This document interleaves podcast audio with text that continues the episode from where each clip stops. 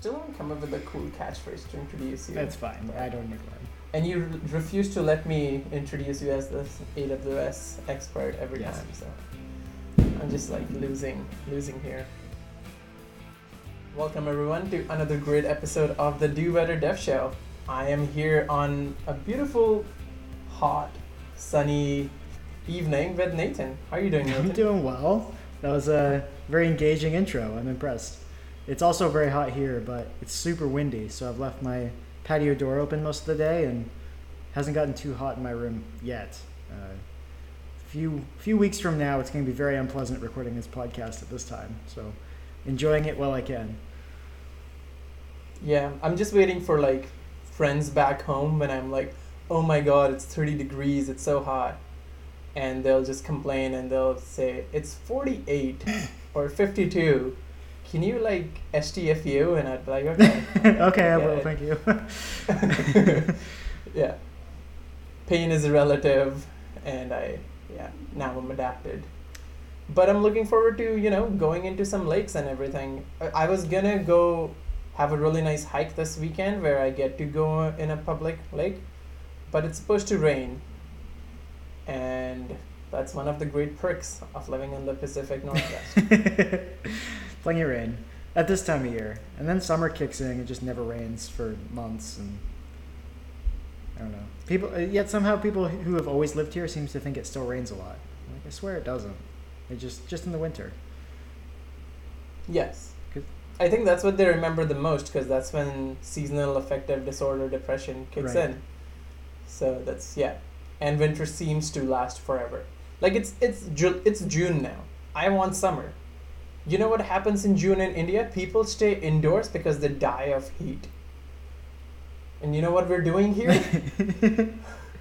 I mean, I think it's great.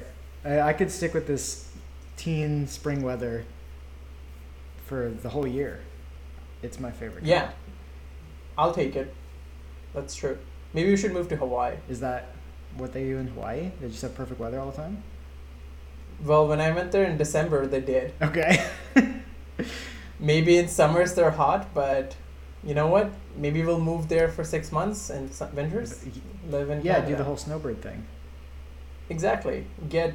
We just need to make sure you know our sponsors and people pay us enough. Right. Yeah. The do better stonks. They only go up. So I like this plan.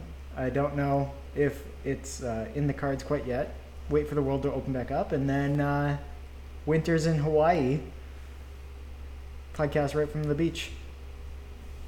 Yeah, everyone, please pay us. In the meantime, did anything cool, interesting, or frustrating happen to you in the past week? Yeah, so I've got something frustrating. Uh, and then I think I had something cool. Yeah, I do. So the cool thing is going to be as expected, so I'll do that last. Go with the frustrating. Is it Rocket It is, League? yeah. Go with the. I was not going to mention it, but I had nothing cool, and I was like, I don't want to just complain about something frustrating. But the frustrating thing is work related, which is, or like development related in general, which is frustrating when there are people who think that their bug reports are good enough to just bypass QA and go directly into the current sprint. So there's always that person in some company that is just like, I know how to report this bug, and no, I don't need QA to replicate it first. I'm just going to load it into the sprint. And because the rules at the company are bug reports have to be reproduced by, Q, uh, by QA first, and then they're loaded, a developer, like myself, may pick up a bug that's actively in the sprint, assuming it's been reproduced, spend a few hours being like, I can't seem to reproduce this in any way, and then finally reach out to QA and be like, how do is there something missing from this ticket? What's going on? I can't reproduce this, and they're like, I don't know, I've never seen this ticket. So that's not great. Really, it basically this is simultaneously a shout out to how great QA is again because I keep doing that. Love having a good QA team, and an anti shout out to people who bypass QA because that's really frustrating. But the cool thing, I was listening to an older episode of the Saltcast, which is a uh, Rocket League related podcast, and they were interviewing a guy who runs a YouTube channel called Rocket Science. And this channel combines two of my current interests because it's a guy who's going through school for software development and physics, I think, and has a channel about Rocket League where he he works also on the primary Rocket League mod called BakkesMod, and so they have a bunch of plugins and stuff that they support. But he does a ton of essentially science about Rocket League, where there will be myths perpetuated or even things from Psyonix, the company that made Rocket League and maintains it.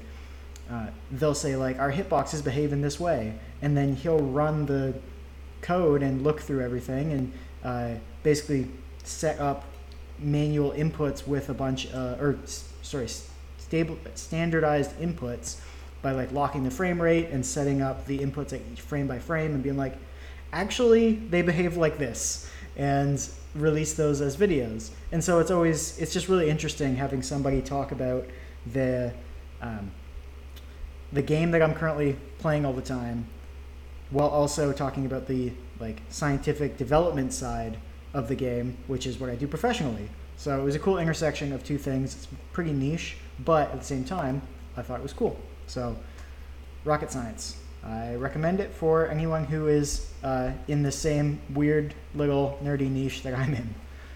What about you? That sounds pretty cool. Also, anybody who knows you knows you probably like things that are weirdly niche. Yes. like the the, there's no question about it. Um, yeah, so I have a cool and a frustrating thing. I'll start with the cool thing. So I am constantly in love with the command line tool that Amazon built for EKS. And no, this is not some weird pitch. They're not sponsoring us so far, which is sad. But EKS CTL, it just because I generally dislike cloud formation. I love what it gives you, but I don't want to learn another YAML syntax for a proprietary thing, write complicated long instructions. Uh, and seems like that's what you have to do if you want to build a Kubernetes cluster. And if you ever build one, you know there's a lot of moving components. And I don't want to do all that crap. So you know what I do? I go to EKSCTL, I define a very simple YAML file of only components that are relevant to Kubernetes and it translates them into relevant EKS, uh, CloudFormation language, creates cloud formation templates, so you still have configuration as code, and then runs them. And I recently had to use it to scale up my cluster, and all I had to do was change the number from nodes, um, desired amount from two to three, and huzzah! And I had a nicely vertically scaled cluster, which was pretty, pretty cool. Uh, so that was something cool that I used. And something frustrating is Beanstalk. uh huh. Say more. yeah, so generally I love Elastic Beanstalk because that was one of their first offerings when they when they introduced EC2. They said, "Oh man, oh my God, EC2 is too complicated for people to put everything together." So here's Beanstalk. It ties up everything really nicely together. Except when it doesn't work and when it doesn't work it does not tell you properly what the error is. It just says oh your environment is in a bad state. Oh no it's it went to severe. Now it's degraded. Sorry. And you click on give me the application logs especially if you're running a containerized application. It'll say oh okay here's logs from every single process that's running on the machine. Good luck. And it was just really hard and frustrating. And especially if it if it's a container dying and restarting over and over it'll give you logs from all the dead containers. So you don't know which one's the latest one. And again very frustrating. So that's that's been my latest problem with beanstalk where i want it to run a certain command before the container spins up. It gives me the syntax. I run it. It does not run the command and the command doesn't behave like it should because I need it to run before and after the container has been spun up. And there's nothing to run anything post deployments. There is no post webhook, which baffles my mind. How do you design something where it has pre hooks, hooks during execution, and not post hooks? Um, so one day, if I ever work for the Elastic Beanstalk team, that'll be my that'll be on my charter. I will go and fight for it to see if I can get that implemented. Um, and then another cool thing, your Rocket League banter over weeks have, you know, made me sort of go back into gaming again a little bit. And I've been doing a lot of VR gaming. So there's this thing called Beat Saber Mhm. where music come at you and you fight it with blocks. And I have I'm playing on hard mode now, which I thought when I started the game was impossible, and now I'm competitively doing relatively okay. There's no real competitive thing on there, but I play online with other people, and I seem to like kick most of their butts, um, except some. Some people just like completely obliterate me, and like some of the songs I still not used to, but I'm like very very happy, and they just changed the UI and it's somehow weirdly like material design combined with some weird neon mixing and i love it. It's just it's it's so cool. And I so wanted to put that in my cool section. It, i love it whatever style of design it's called because i have no eye for design but i love Hmm. it. It's great. There, so that's what there was one Beat Saber video I watched multiple years ago of Rasputin, and that's what I think of every single time that I hear Beat Saber.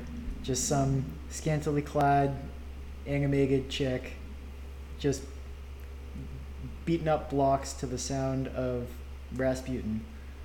I'm like, oh, You know, I'll, I'll mention that as a frustrating thing as well. When Beat Saber was first launched, you could look up any song on YouTube and it would randomly generate the blocks based on the beats. But now it has selected music, YouTube section doesn't exist. Hmm. And if you want to get normal songs that everybody has had listened to, you have to buy the music pack. oh, And that's really annoying because I don't want to pay $20 to listen to Green Day that I've already listened to a billion times. I just want to beat some blocks with my saber Mhm.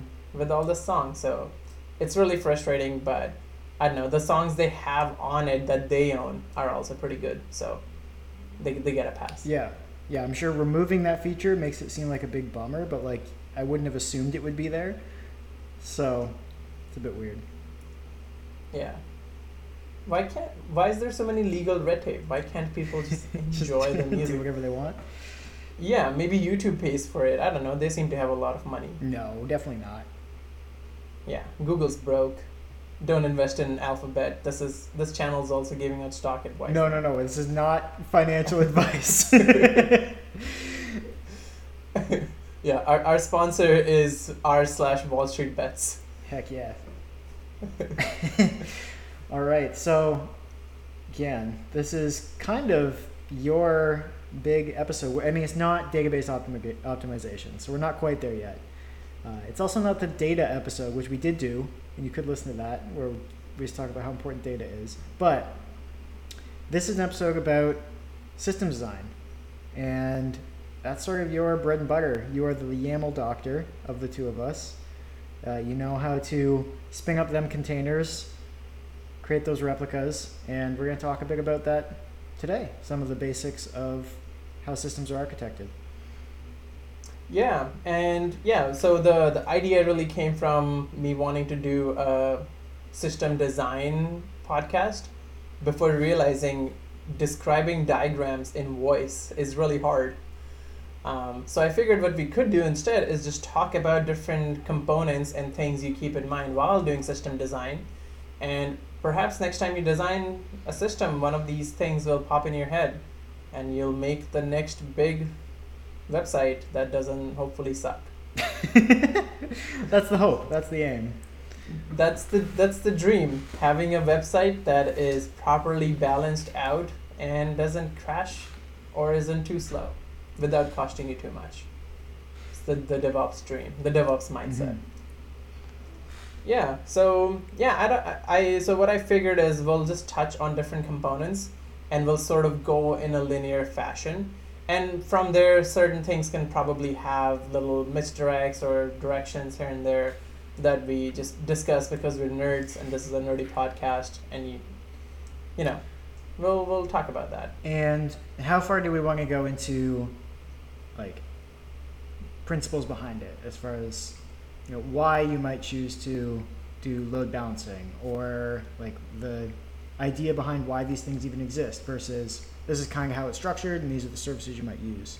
Because there can be a lot of deep tangents there and i think it would take up quite a bit of time uh, Honestly, I think we can talk about the the principle and the reason behind the principle, and then maybe we'll do like separate episodes and series for different technologies and compare them on these.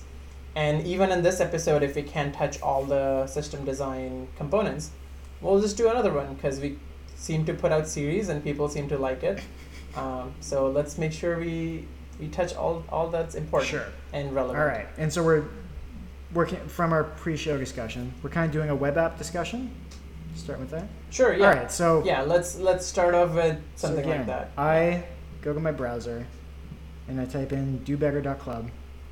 What happens at, what happens after that? Oof. Um, so let's let's take a normal normal design system and not like actually what happens in dobetter.club because it's very small and very cheap infrastructure. That is a good point. Yeah. Yeah, that was a an example domain. There's not a whole lot going on there. Yeah, yeah. Um, but if anybody wants to hire us to deploy cheap sites, you know where to get us. DoBetter.club costs like 80 cents a month to host. It's it's crazy. It's great. Um, anyways, yeah. So the first thing that happens is the DNS gets resolved. You your browser only understands numbers because internet is also nerds. Uh, so what it does, it goes to DNS servers to say for dobetter.club, give me the IP address, and then they get an IP address, and then they go to the IP address. Am I? Should I just keep going, and then we like, you, you stop me, or like how are we doing this? Yeah, so I mean, if we're we're probably going to talk specifically mostly about AWS to keep it somewhat narrow. Yes. Uh, but for example, something to keep in mind with DNS lookups in AWS is you can also point to like different AWS services, or uh, you can do load balancing at the DNS level. Um, you can do canary deployments at the DNS level. You can do failovers at the DNS level. There's a lot of stuff you can do at the DNS level if you're solving simple problems on a small scale, uh, or even with failover at a larger scale. These are Yeah. this is a this is the first entry point, and it actually can be a bit more useful. You for the problem you're trying to solve, you may not need a full load balancer, for example. If for your Mhm. particular problem, it might be fine to just do load balancing with DNS. And so the way that, that would work, at least on AWS, is you can list multiple things. So you have a entry that instead of pointing to a single uh, endpoint, it's going to have a list of them, and it will just ro- either rotate through them, or you can do weighted, and it'll weight them appropriately. And so you could do like a five percent canary, have things traffic being sent there, and then you know, oh, everything started exploding on the canary. Let's not roll this out to the other uh, locations. So there's a lot of cool stuff you can do with DNS, but the basics are absolutely the way that Gian described it, which is I have a domain, but where what is the IP for it? And that's the purpose of DNS. Yeah, and yeah, those are like excellent points on how Route 53 works. As you all also probably know, Nathan's now like the certified AWS So architect. I should actually person, mention this. so- So I did one of my things I mentioned on a previous episode was that I want to take all of May off from doing anything too focused on like work related things where I was overloading my brain with that. It was really focused on personal stuff for May. And I've done that. So I haven't thought about any of this AWS stuff in 31 days. This is my first time trying to discuss it. So if I forget absolutely everything, uh, that's my excuse. So I'm, pre- Yeah. explaining it with that. But you've had the DevOps mindset now. It never escapes. that's right, you. yeah. You will never forget any of established this. established 2019 in the Exactly. fall DevOps mindset. Yeah, it's it's like how your certificate will never expire because they know. yeah, it says it'll expire in three years, but it doesn't. no, no. The the spirit behind it remains. That's right. Three years seems pretty generous given the amount of stuff they put out every few weeks. Yes, I will. Yeah, Um, it'll most of it'll be irrelevant pretty soon. yeah, we will not touch on that. We'll stay at the higher level principles. So yeah, uh, DNS is where it gets resolved based on your DNS provider. You could have different things, but with the very basic case, you generally have a domain name pointing to an IP address. And so dobetter.club gets translated to an IP address, and in a normal, very basic deployment, that IP address will be to a load balancer or a reverse proxy. What the load balancer does and exists for is based on so that it how am I explaining this really badly? So it does what it sounds like it does. Balances yeah. load. exactly.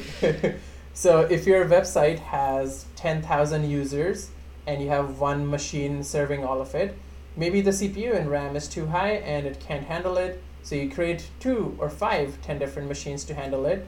And then the load balancer is the smart smarty pants that sits there and is the bouncer. And so it says, okay, you have the VIP pass, you go to that server versus you go to some other server and it just redirects traffic and it handles the communication. Yeah, so if you have an application that is set up for distributed running in a distributed environment, then you can have a load balancer wrap around all those instances and if you get a massive traffic spike, then you can well actually that'd be auto scaling, so never mind. But the point is if you have you don't accidentally send all of your traffic to one uh, server, assuming you've set this up correctly, you can distribute that traffic across multiple servers and keeps all your servers much happier than having one that's just churning and having to vertically scale that one. So instead of having to just have one gigantic instance to handle the maximum traffic that you might receive, instead you can have it spread across multiple smaller servers.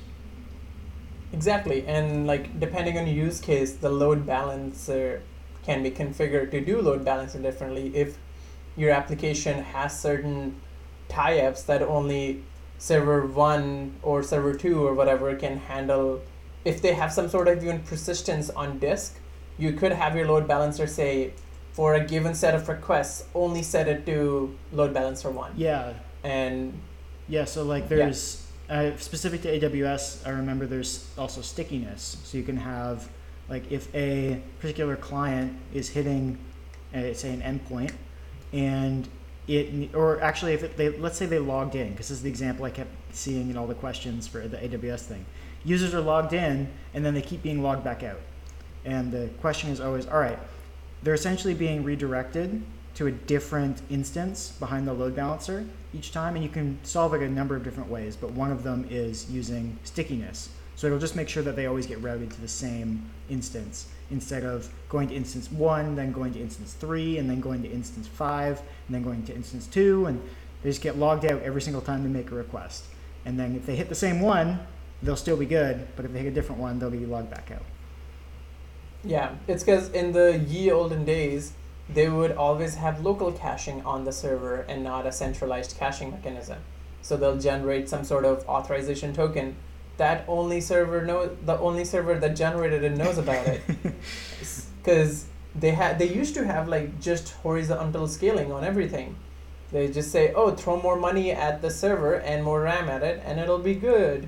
Uh, before they realized vertical scaling needs your application to be more stateless and whatnot. I think you flipped those, right? Vertical scaling will be uh, buying bigger hardware. Yes, Yeah. yes, I did. Yeah, so vertical scaling, yeah. And while we're on here, let's explain those. Yeah, vertical scaling, you in, you throw more money and CPU and hardware at the same machine, and then in horizontal scaling, you have less specs but divided across multiple physical or virtualized machine and environments. Um, yeah, so like yeah, when we started going from vertical scaling to horizontal scaling in the new age, uh, a lot of those applications started having that issue. So that's when stickiness was really helpful to load balance, but not really, but kind of. Um, yeah, so for stuff like that, you may need it. Yeah, there And there are other ways of solving that now, but it Yes. still is an option that's available. exactly, it's it, it was the time when DevOps and Dev, when Dev and Ops didn't talk to each other very well. so they were just like, oh, this is how this works. Sure, we'll just do it this way. yeah, the dev Um. the dev solution there is it's going to a different server, make it go to the same one. Yeah. yeah. It works on my local machine, and my local machine is one machine. So do better. Um, yeah, and then so from the load balancer, it goes to some sort of application layer. The application layer could be written and divided up to based on your application need. It could be a microservices architecture, which is Nathan's favorite architecture, or it could be a normal one, but just different. It could be a mesh pattern. It could be different ways, but you decide how your application layer is divided. I don't know how much in depth we want to go, but like in general, this is where your business logic gets processed. Yeah, so I think there's.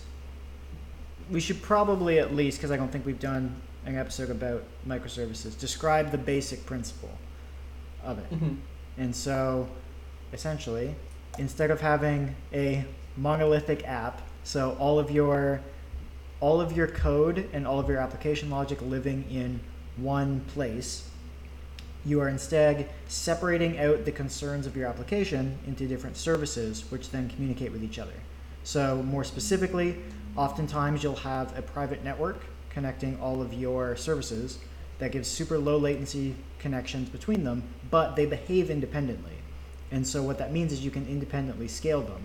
So how Gian was talking about like horizontal and vertical scaling, you could if you have one service that has a ton of traffic going to it, you can independently scale that single service. So if you have a ton of people buying stuff, but a smaller fraction of that is logging in, then you can have far fewer instances, far fewer uh, or far less um, resources spent on the login service and then far more spent on processing payments. And so that way you don't have to have one application that has to run at the capacity required for whatever part of that application is requiring the most bandwidth at that time. So we haven't gotten to the automatic scaling of it yet, but conceptually speaking, even if they were static, then you could say like we need more instances of this part of the service or this part of the business application and far fewer of this other part that barely gets used so it saves you uh, cost in that respect and the idea behind it is that it keeps things more simplified so that you can have simpler services that do a specific thing instead of having one bigger application that's often harder or one bigger service that's harder to maintain over time collects tech debt uh, is it has to be deployed all at once, these sorts of things. And then it comes with the big trade offs of maintaining those services. So when services are all separated, if you have different teams on each of those services, that's not so bad. Uh, you know, if you're, for example, you mentioned, oh, if you ever work on the Beanstalk team, like if you have a team that's just for one service, in the case of looking from the outside in, that's how it appears to look at Amazon. Then you're like, all right, cool, we're responsible for Beanstalk. We're not responsible for AWS. And same thing in your application. All right, we're responsible for the login flow. We're, we're responsible for the um, customer acquisition, like landing page flow. We're responsible for payment processing. Whatever it is that you're responsible for, if you have one team responsible for that, that's great because they can write it in whatever language they want. They can write it however best serves that requirement. But if you have one team, which is what I'm currently doing, one team maintaining many services, it creates a lot of overhead in management and dependencies between services now become important, trying to maintain things that are backwards compatible with one another so that they can be deployed independently. These kinds of things come up as complexities. But in general, it's considered, at this point at least, that it's still better than monoliths. Uh, did I miss anything, Gian? Um, nothing that we don't need to do. We wouldn't cover in a special episode because I made lots of notes. We, I'm getting tons of content here on like individual other episodes, Perfect. and I think we definitely need one of just The- microservices the- the rants, and yeah. other ways. Yeah, how the pros and cons, um, and all that, all that good stuff. There's so much to say. Um, of course, microservices are better. Um, to find out more, listen to one of our future episodes. Um, yeah, and then so once application layer processes all the information, where does it go? We probably need some sort of databases. Uh, I say databases as in plural because based on a use case, you might need more than one. Yeah. So more generally speaking, right? You've got your entry point into the application, which we were talking about as DNS to dis- or that's discovery. You've got your entry point into the application, and then the application that does the processing, so the communication between whatever came in and whatever needs to go back out. Uh, and then there's the persistence layers. And so those can be things like caches, those can be semi persistent things like if you're using Redis as a database, um, like an in memory database, and, and then there's like regular old NoSQL and uh, relational databases. So I'm going to pass the baton back to Gian for this part. Tell us about how we should think about databases at a high level. Yeah, so the way I generally break them down is uh, the two big ones data I can afford to lose and I need fast caching, and data I can't afford to lose and need to do more thinking about. That's the more persistent one. So, caching Redis, literally any system design interview question, anything you ever talk about in your life, just say the magic word Redis and they'll just let you in. It's it is the best. People have tried. Memcached has been in the game for so long, trying. So many people, so many apps. Redis keeps winning because it's awesome. I deployed it on a container with like 16 megabytes of memory, and it worked, and it was great, and it kept storing everything that was needed of it in 16 megabytes. Crazy. And if you need, it's like thousands. If you need HIPAA compliance, which if you're in healthcare communications, you may, uh, Redis has that, and Memcache does not. Just yeah, Redis is great. If if you have to do any sort of caching, look into Redis first, or look at why you make certain life decisions. just it's one or the other. yeah, other. so if you're not familiar with how it works either, it's just a key value store. So it's kind of like a giant object. Exactly. You throw in keys with values. You can do things like uh, scoring for scored sets and uh, get access things in a more dynamic way. But generally, you can just think of it as one giant dictionary, and it lives in memory. Exactly. super fast. Yeah, because RAM RAM is great, and everything stays in RAM. Like the slowest thing about fetching data from a Redis database is the network lag, which again is just crazy to me, and I love it. Um, anyways, I'll stop geeking over that, and then the other one is the more persistent layer of your data. And then depending on your use case, I usually break them down into three things. One, data, oh my god, this needs to be completely safe, secure, important, this cannot be messed around with, like payments or orders. And for stuff like that, you use databases that are ACID compliant, compliant and generally are SQL databases. So things like MySQL, Postgres, Oracle SQL, because you're enterprise and you've sold your soul. Um, Microsoft SQL Server because you're an Azure fanboy and can't seem to move off from it. uh, Damn. I don't have strong opinions. Uh, but yeah, basically, ACID compliant. If you want to know what that is, go Google it. We'll do a different episode on it. Basically, just ensures that your data is in the most perfect real time form possible. It doesn't get messed around, it doesn't get corrupted.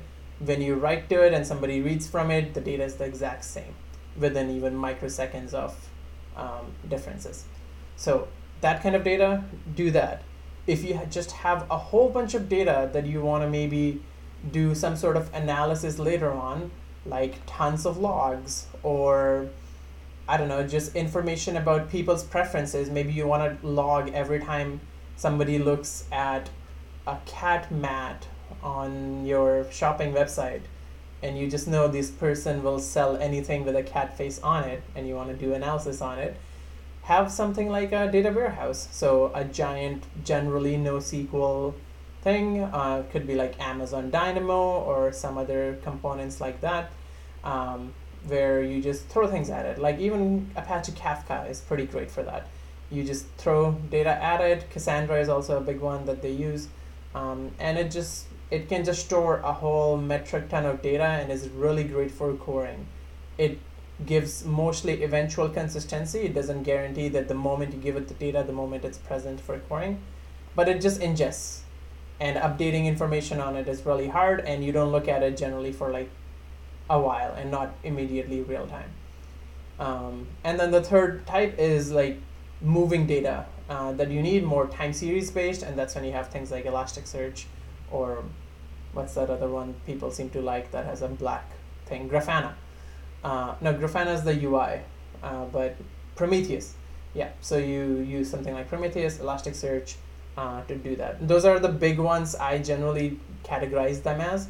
Uh, of course, when you're doing normal RDBMS, depending on the uptime and the flexibility of our data, people do choose Mongo and things like other NoSQL, which are pretty close to ACID compliant, just because they don't have to deal with schemas.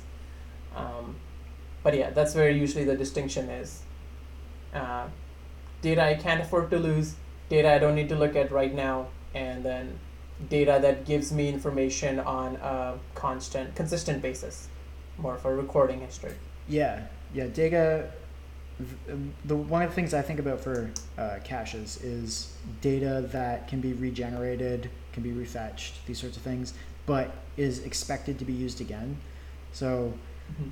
I mean, you can cache everything if you want to, but then you have to worry about things expiring and having a stale cache.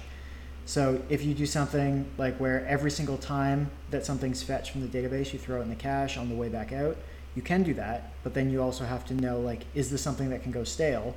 And do I have to time it out and worry about those sorts of problems? But generally speaking, that's what I'm thinking about is like, can this be recreated? So again, going back to the AWS examples that I kept being giving, it was things like, should we ca- or we have these uh, thumbnails that we're generating, and we're caching them. Is that a good decision? It's like, yeah, because we can regenerate these. We don't care if they get lost. Uh, we still have the original files in S3. We can regenerate these with the Lambda functions that we're using if we need to. But in the meantime, we'll just keep fetching them from the cache, not pay for all that bandwidth. Yeah, and the moment you mention caching for images, guess what pops on everybody's mind? A CDN. That's, That's correct. right. Uh, nobody, nobody answered, but okay, because it's just the two of us. yeah, somebody at Um, home Yeah. or driving in their car, because I imagine that's what people do, or working out. Mm, They're that's just true. like, Working out. like- yeah, we've definitely had that they're like, oh, feedback. it's definitely a CDN, bro. And then you were like, Yeah. a CDN.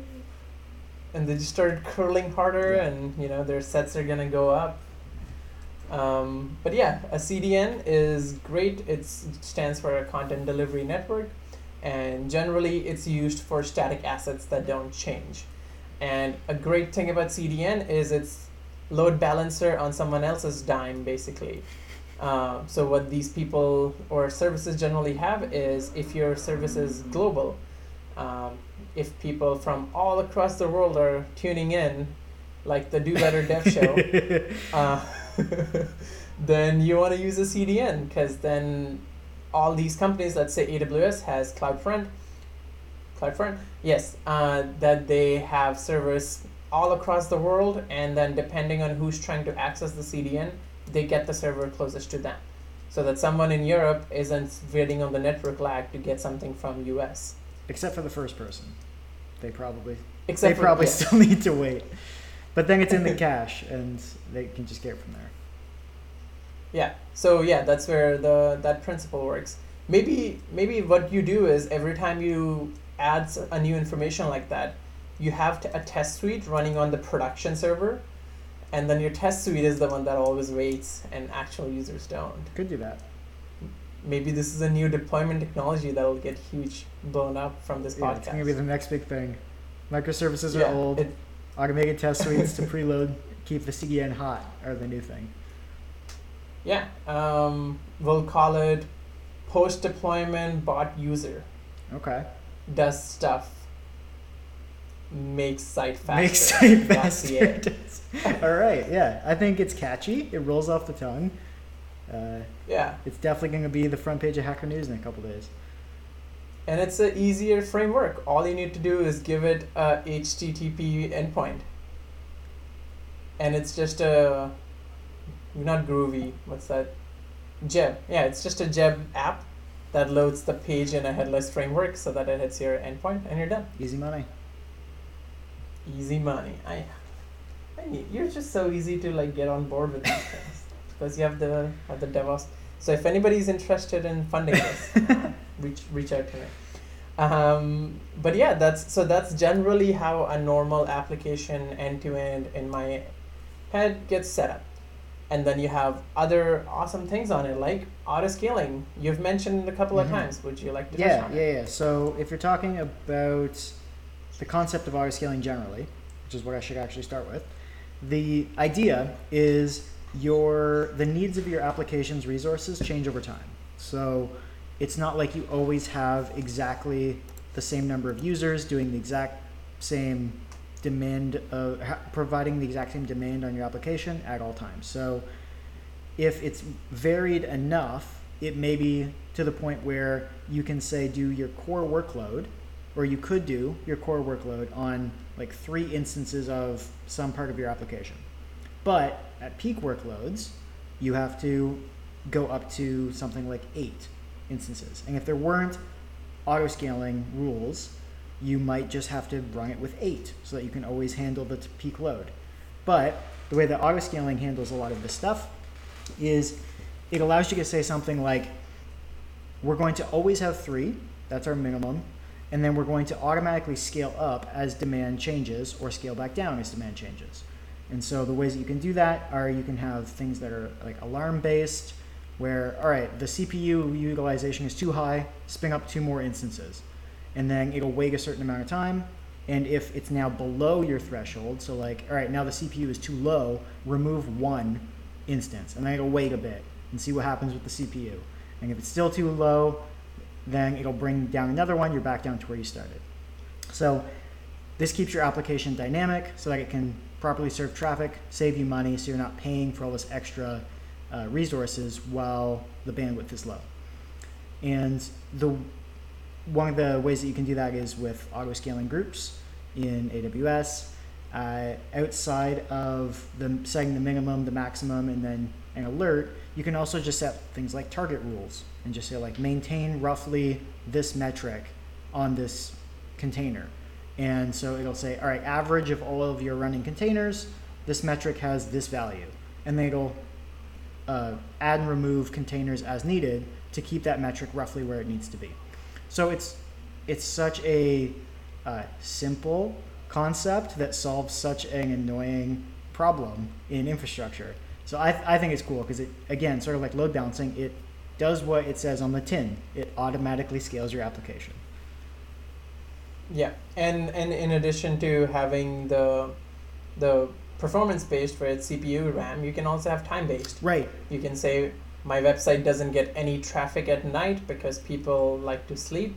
So let's just bring it all the way down to one server so that there is enough time and we can save costs. Yes, yeah, I, I remembered that at the beginning and got distracted in my explanation. But one of the things that they asked about a lot again on the AWS course was like, we have a big sale coming up on Friday at 6 p.m. How should we prepare for it? And it's like, all right, well, based on last year's numbers, we know we have this. So we're going to schedule an auto scaling event two hours beforehand and gradually start scaling up as we approach the expected peak time. That way, we don't have a moment when our system is pretty much toppling over as it tries to spin up new instances, especially if it takes a while for your instances to actually spin up. So you can do it both ways. Yeah. You can be like prepared for low, schedule low uh, workloads and also schedule higher ones. Yeah.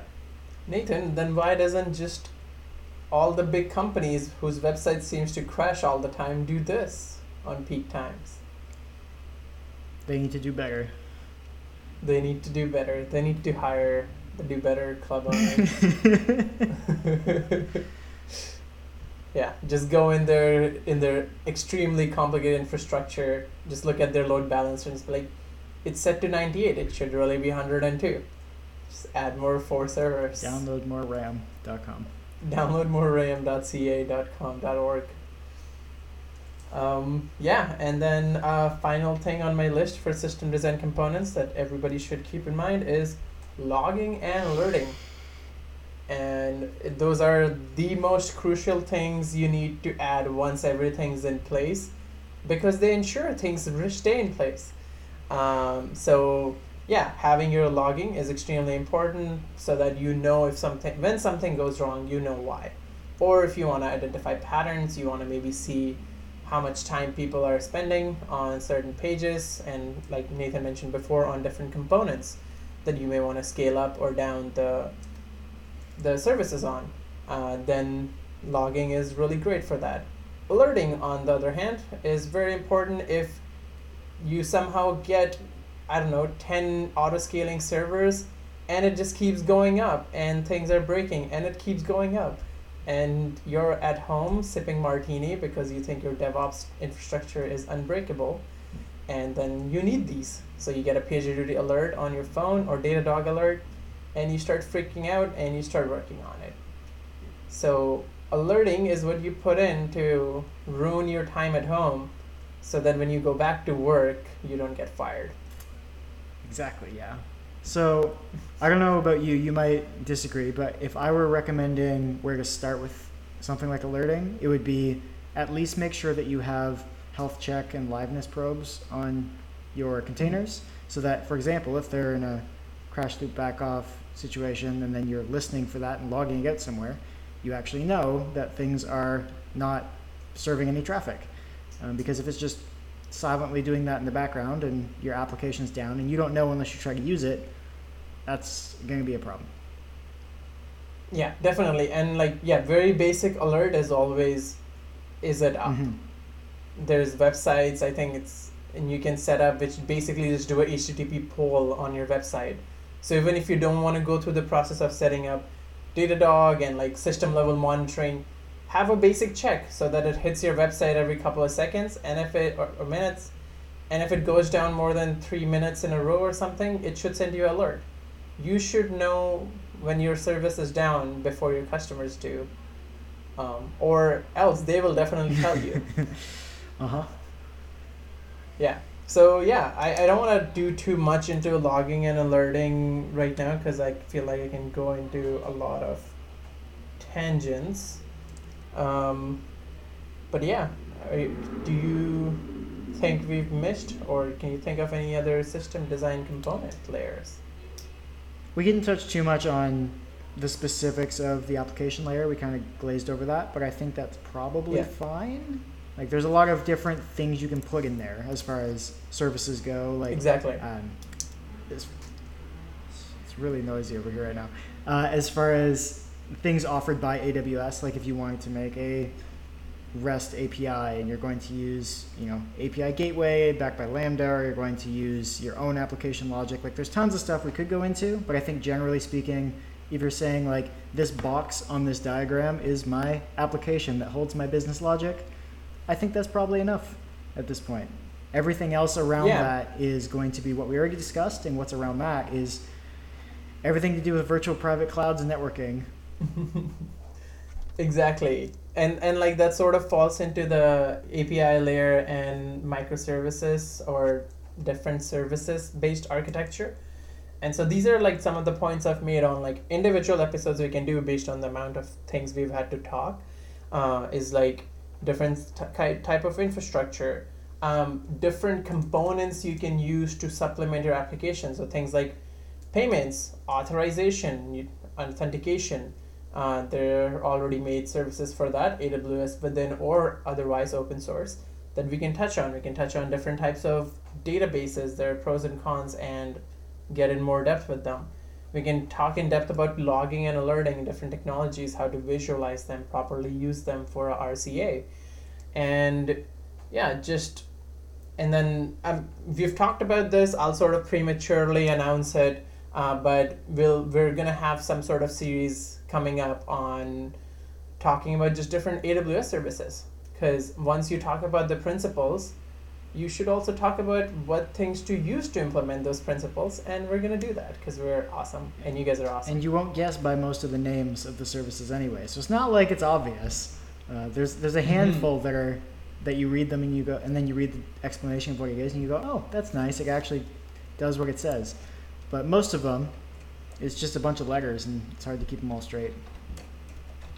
Yep, I'm like trying to see at the at the moment of recording this how many services exist on AWS and it's I how many there's a, over 200 products. Okay, nice. As of this episode, for the amount of principles we've mentioned, most of them are covered in those 200s but there's multiple services doing the same thing. So yes, it's A not obvious, B very confusing because some of those work with each other. So we're gonna try to help entangle some of that because we've suffered a lot at the hands of AWS. yes, but I think I think that's pretty much good for overall basics at this point. I think so too. If you guys think we've missed anything or would like us to touch on anything, you know, hit us up. You got you got our socials. You got, it, yeah. keep, keeping in mind email. that there will be more specific episodes. So, not necessarily Yeah. like you guys didn't talk about this specific piece of the service, because if we did that, we'd be here for. No, no, do do that as well. Just Oh, just send, send that that, to me. Send- and then yeah, because then at least we'll know which ones we can put out There you first go. if there's higher demand for Fair something. enough. Give me all the data. I need data. I love data. It's gonna be running business intelligence on the comment section. Hundred percent. If they weren't all spam so far, I think I would have gotten some good metrics out of it. But just knowing it's spam is also a good metric. I suppose. Yeah, it can be discarded. But I think that's enough of that. I need to know what you've done better, what you're going to do better, and uh, how you're basically how you're going to keep this recursive process going. Uh, yeah, there is. This is the only recursive process with no exit condition, or I guess the exit condition is death. So I'm gonna keep doing better without that morbid note. um, what I did better was I said I'll do one hard hike, and people who are actual like hikers on the west coast will probably disagree with me on this, but I did the Garibaldi Lake. It was my birthday. I wanted to do something memorable, and I found it kind of hard because it's about 19 kilometers with a thousand meter elevation or a little over thousand meters, and I got tired, man. Like I, it took me like two and a half hours to get up top because I just pushed through, um, and I wanted to go dip in the very like cold lake. What I didn't realize is this is Canada, and it was all snowed up there, and the lake was snowed in, and it was frozen. So I couldn't do that because I don't live in Greenland and I I don't know. Or Iceland, sorry, that's where Wim Hof is from. I don't live in Iceland and I'm not crazy.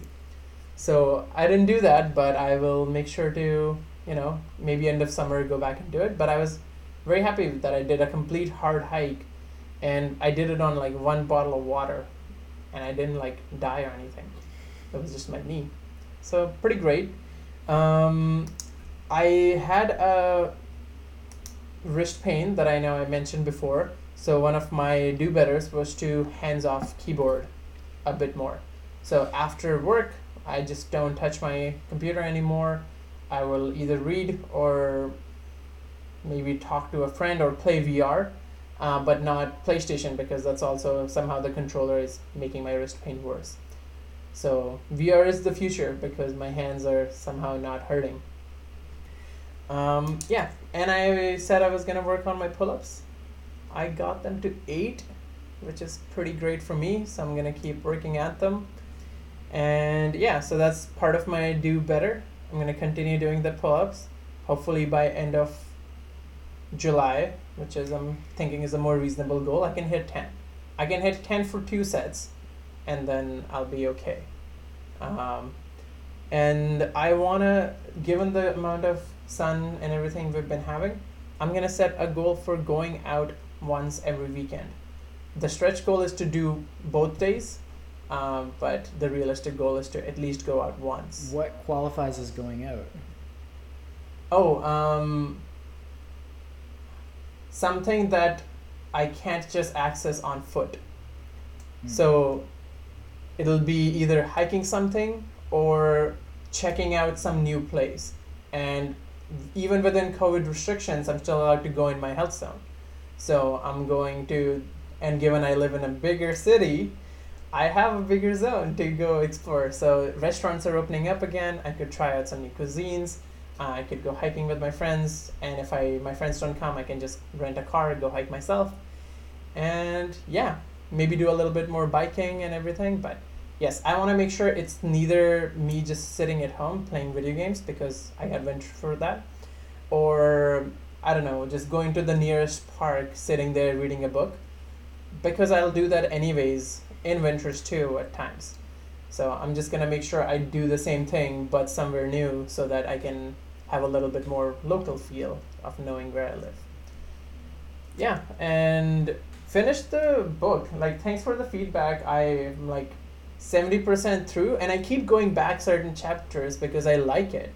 So I think at this point, I'm just going to return the book back to the library and buy my own copy Mm. because I think this is one of those where I'll be going back to it over and over. Um, yeah, so that's that's mine. What- How did you enhance your life? Well, before I get to that, Okay. what's making this book so memorable and important?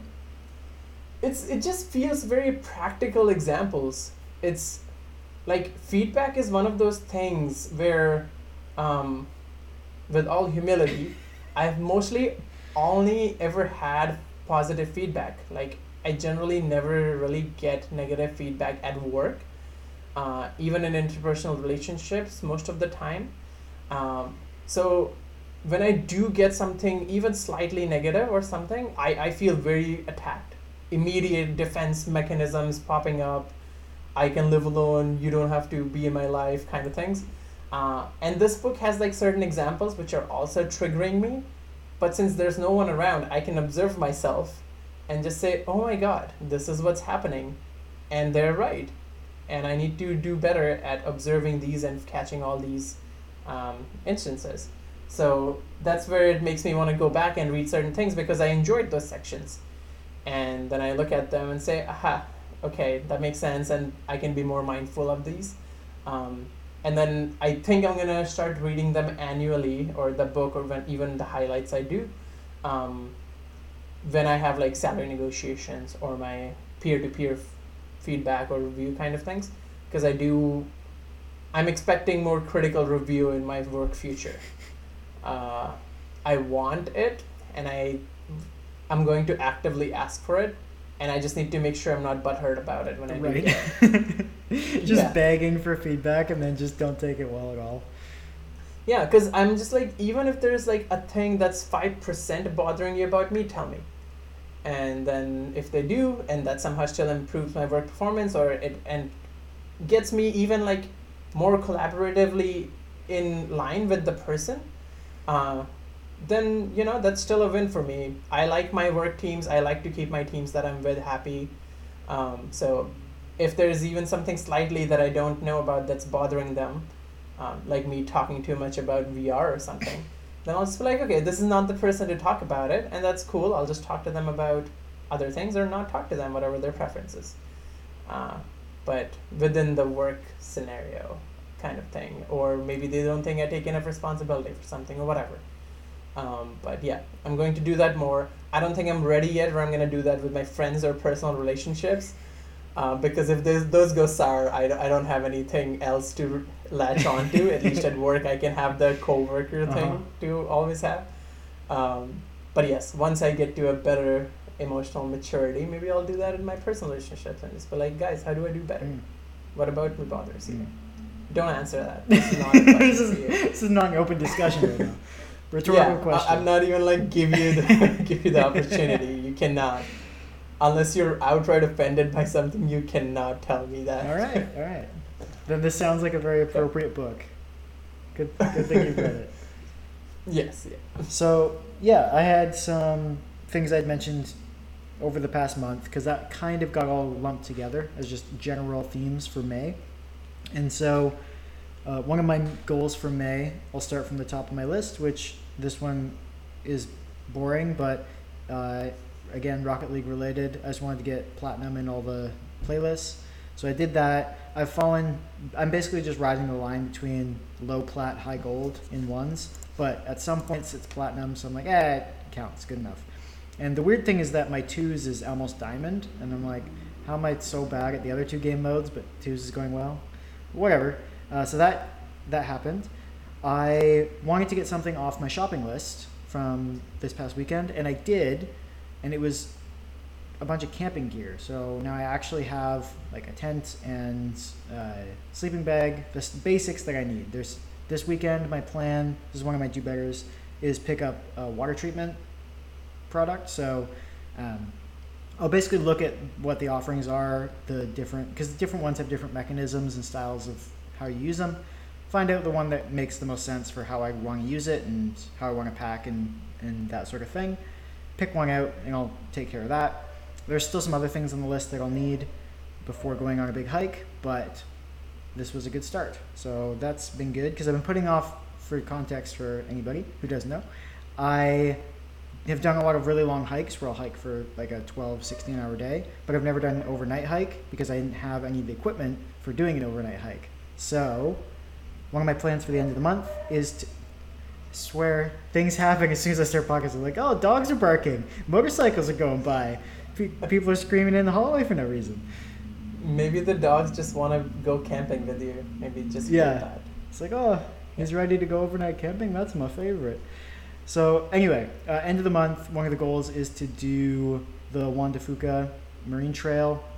That'll be an overnight hike, but my hope is that because it's kind of simplified, it won't be too bad as an initial introduction. So like they have bear boxes along the trails or at the, camp- at the campsite, so I don't have to worry about, you know, roping up my gear and that sort of thing to keep it out of the way of bears. Uh, and it's each campsite is fairly close to a road. So if I really need to get back out at some point because I have run out of food or done something stupid, I can at least more easily find my way out than if I'm in the middle of Strathcona Park, which that's my plan for later once I've had a practice run with this one. Uh, but for this month, that's the goal. Uh, I continued to learn more about camping, which was just generally something I, I needed to do. Uh, wanting to eat more fruit. I've been eating apple a day, so I haven't seen a doctor since last week. I think we're doing well. Yeah. I All doctors hate this guy. that's right. Doctors hate him. Uh, this was not a goal, but I wrote a bunch of documentation, and since we recently did a documentation episode, I felt like I should just bring it up so that you know, practicing what I preach. Uh, we need to update our development process at work, and we had a meeting to discuss it. And the action item upon leaving the meeting was for me to write down everything we agreed upon, and so I did that. So that was one of the big things, and my job is part of my job is being the release manager. So anything that makes my life as the release manager easier, something I'm very willing to document. So we now have new standards that we have to follow. Hopefully, it makes my life easier. I obviously had the goal of going on a date in May, and it got real close, but she bailed. So uh, unsuccessful, but I tried. So doing better. I always take so long with these. You're so much more efficient. I just rant. Things. Well, because I just don't do enough better. That's the problem. You're doing much better at life, and that's why you have much more doing better. Well, maybe, or I just make smaller goals. But things I want to do better at. Uh, I'll try to not make this sound as depressing as it was when I explained it again. my goal is, or one of my things I want to do better, just a sort of a mindset thing, is whenever I make plans with people, I want them to be things that I would be happy to do on my own and will commit to doing on my own if they are not going to show up. So, in other words, don't make plans with something that to do something that I would otherwise not do. And so, my hope with that is I'm struggling a lot right now with people not being available, people having other things going on, people bailing on plans, people being hard to get a hold of. It's not great for facilitating social interactions, and what it's led to is a lot of me saying, "Oh, my afternoon is going to be doing this thing with this person," and then if something comes up and they're not going to be there, I now have nothing to do, but I didn't plan something else. So that's real depressing when you don't see people a lot. So what I'd like to have now is like, all right, whatever I say I'm going to do with that person, if they bail, I'm still doing that thing. And my hope here is twofold. One, I'll actually still have something to do. And two, if I meet anybody there, there's a decent chance that they're the sort of person who would do that again in the future. So I did this a lot with climbing back before I stopped going to the climbing gym. I would go to climbing. Oh, I met somebody at climbing. Turns out I'm going to see them next time I go climbing too because they're always there at the same time. And now I have a friend at climbing. So that's been a big a big thing that I've missed. If I can apply this to other things, that would be great because it worked really well there. I'm going to after taking May off from AWS stuff, I'm going to start preparing for the AWS developer certification. So it'll be initially rema- remembering what I forgot and then regretting this decision uh, and studying a bunch and I'm at least going to get two of the three certifications this year. After doing the first one, I was actually preparing for the first one. I was like, I don't think I want any more of these, but it was very useful. I did learn a lot, so I'm still going to do the next one, even though I don't want to. And yeah, water treatment solution. That was one of the things I already mentioned. And I want to start learning a new song on guitar because I actually haven't tried learning a new song since the last time on the show I said I was going to learn a new song. So I'm going to say it again and I will go learn a new one. I'm thinking something by Barenaked Ladies. And other than that, I. But last time you did Lonely Island and I loved it. Yeah, yeah, so I did that and I still I still enjoy playing that. I think I may have actually learned Castle on the Hill since then. So I play that a lot. But I, I would like to learn a Barenaked Ladies song because I listened to them a lot growing up. Uh, Steven Page would be a hard voice for me to emulate and try to sing, but Ed's voice is very easy, so I could always do a song that he sings, and wouldn't be too bad. That's it. That's my list. Wow. So what I'm expecting is specials on the Do Better Dev show where it's just you singing. and we put out six minute clips. And then it'll be like SoundCloud slash NW Calvin. friends. No, I don't think. I don't think that's my current trajectory. I'm not a very skilled musician. I just enjoy doing it. Yeah, but our hundreds of fans, they need to hear this. They need to hear this. Right, yeah. Well, you know what? I'll consider it.